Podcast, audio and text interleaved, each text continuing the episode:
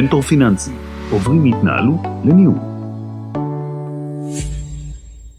מנטור פיננסי בסדרת הרצאות בתחום כלכלת המשפחה, והפעם איך תייצרו יציבות כלכלית ותעברו למינוף פיננסי. שלום לכולם, אנחנו בתוכנית נוספת עם אופיר זילביגר, מומחה לכלכלת המשפחה וההון האישי, בעלים של חברת משפחה בפלוס, והיום אנחנו הולכים לדבר, אופיר, על אה, נושא הגלגל מאוד, כמה עולה לנו להתגלגל. אהלן, אופיר. שלום קובי, מה נשמע? אני בסדר גמור, נהדר, מחכה כבר uh, לנושא הזה, ושמעתי שאתה מדבר על ניהול משק הבית ההפסדי לעומת ניהול משק בית רווחי. אופיר, תספר לנו מה זה, uh, בית זה חברה בעם, איך בית מפסיד כסף, ואיך זה, כמה זה יכול לעלות לנו.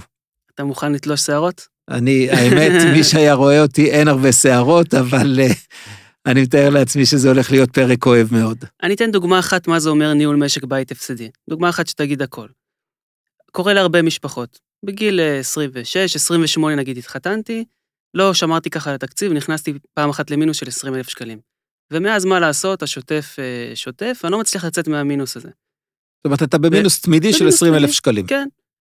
ב-40 שנים, משפחה תשלם על המינוס הזה בין 150 ל-200 אלף שקלים בריביות. עכשיו, כמה כסף קיבלתי פה מהבנק? 20 אלף פעם אחת. קיבלתי פעם אחת 20 אלף שקלים. עכשיו, איזה הלוואה היית יכול לקנות עם 150 אלף שקל ריבית? יכול לקחת 700 אלף שקל, נכון, שמונה, אבל נכון. קיבלת פה 700 אלף שקל או לא. 800 אלף שקל? קיבלת פעם אחת בגיל 28, בדוגמה הזאת, 20 אלף שקלים, ובעצם אתה שילמת על אוויר, שילמת על אוויר 200 אלף שקלים. זו דוגמה אחת של פשוט חוסר ידע, או חוסר תשומת לב, או חוסר רצון להיכנס ולטפל בעניינים, אני ככה מזניח את זה, ואני ממש מדמם המון המון כסף. הרי מאיפה הבנקים מציגים אה, רווחיות, רווחיות של מיליארדים ברבעון? מהנטו שלך. אז זה פשוט חבל. עוד דוגמה, אנחנו עומדים בתור בסופר, ואנחנו יודעים שאנחנו מגהצים קצת יותר ממה שאנחנו באמת יכולים, כי, כי זו פשוט נטייה כזאת, זה עניין מנטלי בכלל. ואנחנו בוחרים לעשות פריסה בכרטיס אשראי. אפשר לבקש שלא יורידו לנו את כל החיוב עכשיו, נכון. ולעשות איזושהי פריסה נוספת. נכון. אז אנשים לא יודעים שעל הפריסה הזאת יש ריבית של בין נכון. 14 ל-18 אחוז. וואו, וואו, וואו. זה שוק, כמעט שוק אפור רק שוק חוקי. שוק אפור, אה, שוק שחור, אה, לא הייתי, כן. זה המון כסף, ומה שקורה, שכשהם צוברים כמה וכמה הלוואות כאלה, הם אף פעם לא מצליחים להגיע לחסל את הקרן, כי הם רק רודפים אחרי הריבית. ויש המון המון דוגמאות שמכירים את זה מעולם המשכנתה שלא מטפלים בה, ו...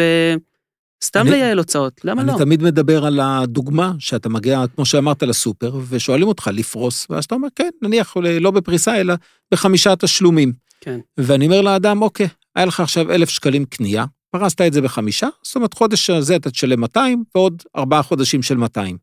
חודש הבא, עשית את אותו תעלול.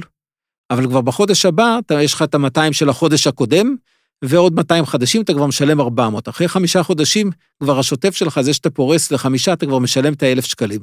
זאת אומרת, מה שהרווחת, הרווחת אוויר לנשימה למספר חודשים, ובסופו של דבר, אותה פריסה או אותה אה, אה, אה, חלוקה של כספים מגיעה אליך וצריך להתמודד עם זה.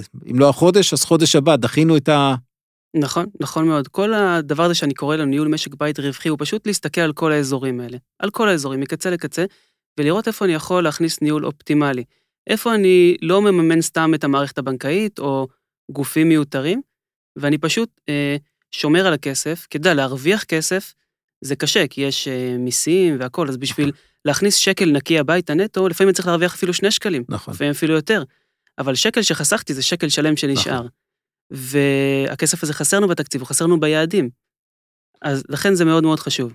זאת אומרת, אם אנחנו מדברים על הנושא של לגלגל והתנהלות נכונה, הייתי מעלה פה אולי נקודה אה, נוספת.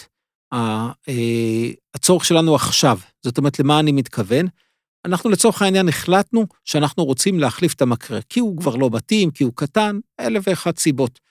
ויש לנו שתי אפשרויות, יש לנו אפשרות אחת עכשיו להחליף את המקרר, והוא עולה עשרת אלפים שקל ולפרוס את זה לעשרה תשלומים, או להגיד, האם אני יכול עכשיו להחזיק מעמד עם המקרר הזה עוד עשרה חודשים. זה ממש ו... מבוסס על סיפור אמיתי אצלי בבית. קורה בזה הרגע, אשתי רוצה להחליף כי המקפיא כבר חורק, אני אומר, חכי, בואי נראה, בואי נערך, זה לא היה בתקציב.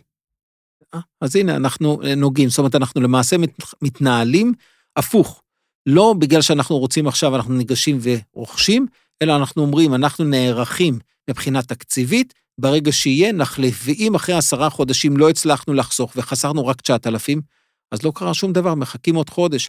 במרבית המקרים שאנחנו רוצים לעשות שינוי, זה, כמו שאמרנו, שינויים פסיכולוגיים, כי עכשיו בא לי להחליף, הרבה יותר נחמד, הסלון כבר מיושן, אבל ברוב המקרים זה לא דברים שהם, אה, אה, אה, זה לא חדר מיון. זה לא עכשיו, אם אנחנו לא נעשה הצלת חיים, זה דברים אחרים. נכון, ולא צריך לבוא לזה מתוך מקום של אני קמצן, אני, אה, אין לי, חסר לי, להפך, מתוך מקום של אני לוקח אחריות, אני בונה את העתיד, אני מתעדף לדברים שיותר חשובים לי, זה מאוד מאוד חשוב, וה mindset הזה, התודעה הזאת, של מאיזה מקום אני בא לזה.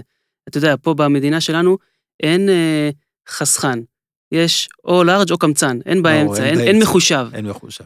ואני אומר, לא, אז, אז מה? אז, אז יגידו לכם, מה אכפת לכם? מה אנשים מרוששים אחרים חושבים עליכם? אנחנו כאן, כאן אה, בונים את העתיד.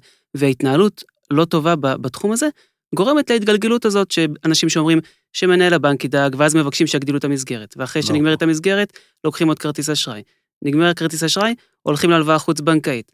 זה נגמר, מכניסים לתוך המשכנתה את ההלוואות, ואז נגמרו לנו המקורות, אז עשר שנים אפשר להתגלגל ככה, שבע שנים אפשר להתגלגל ככה, אבל זה מתפוצץ. לקוח מוגבל זה ביום אחד. נכון. ביום אחד, שמונה וחצי בבוקר, ציפי מהבנק מתקשרת, נכון? בכל בנק יש ציפי כזאת. נכון, תמיד. אומרת לך, עד 12 וחצי, תביא 30 אלף שקלים, אחרת אני מחזירה לך את כל החיובים. עכשיו אתה אומר, מאיפה 30 אלף שקלים? זה משכורת של חודשיים. תביא, אני כבר לא חברה שלך יותר. נכון. אה, אולי תתייחס אה, לנקודה האחרונה שמתקשרת לנושא של לגלגל. זה הנושא של גלגול הלוואות. זאת אומרת שאני לוקח הלוואה, וכדי לסגור אותה אני לוקח עוד הלוואה, וכדי לסגור אותה אני לוקח עוד הלוואה. בוא תעשה לנו טיפה את הסדר בגלגול הזה. אני אתן כלל אצבע. בעיה כלכלית, לא פותרים עם כסף. לא פותרים עם עוד הלוואה. בעיה כלכלית, פותרים על ידי התנהגות כלכלית אחרת. כי למה הגעתי למצב שיש לי, שאני צריך הלוואה? כי יש לי גירעון חודשי, כנראה, בין ההכנסות להוצאות. יש לי פער שלילי בין ההכנסות להוצאות. זאת הבעיה האמיתית. הלוואה זה, זה הסימפטום, זה התוצר של זה. אני צריך לחזור לבעיה עצמה, שזה הכסף שאני מדמם כל חודש, ולראות איך אני יכול לפתור שם את הבעיה. קודם כל להתייעל, אז אם יש לי הלוואות, אם יש לי חובות, קודם כל אני סוגר אותם על ידי התייעלות. הלוואות אני יכול לקחת לצמיחה, להשקעה, למינוף, זה נהדר. אם הגעת למצב שעוד פעם אתה צריך הלוואה לסגירת המינוס, או עוד פעם אתה לוקח אה, חופשה מהלוואה, אז פשוט זה דגל אדום שאתה בכיוון הלא נכון. לך תבחן את עצמך. לך תבחן האם אתה מטפל בבעיה אמיתית. למשל, אם היה לך עכשיו כאב שיניים, היית, היית רוצה ללכת לטפל בבעיה. אתה לא היית רוצה ללכת ולקחת איזו תרופה לא רלוונטית או משהו אחר. אבל אמרת פה נקודה שבעיניי היא, היא מדהימה. זאת אומרת, חברים, ההלוואות זה לא משהו שהוא רע.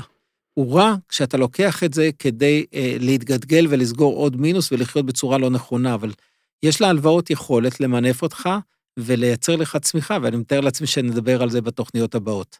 אני מחכה לזה. תודה, תודה, תודה אופיר. רבה. חברים, היה עוד אה, אה, מפגש אה, מרתק על גלגולו של גלגול, של הלוואה, של כספים שלוקחים ומתנהלים לו אה, בצורה נכונה. אז אה, אני מציע אה, לעצור שנייה, להפסיק את כוח האנרציה של הגלגולים, ולהתחיל, כמו שאופיר אמר, להתנהל בצורה נכונה ואחראית, מחושבת. תודה, אופיר. תודה.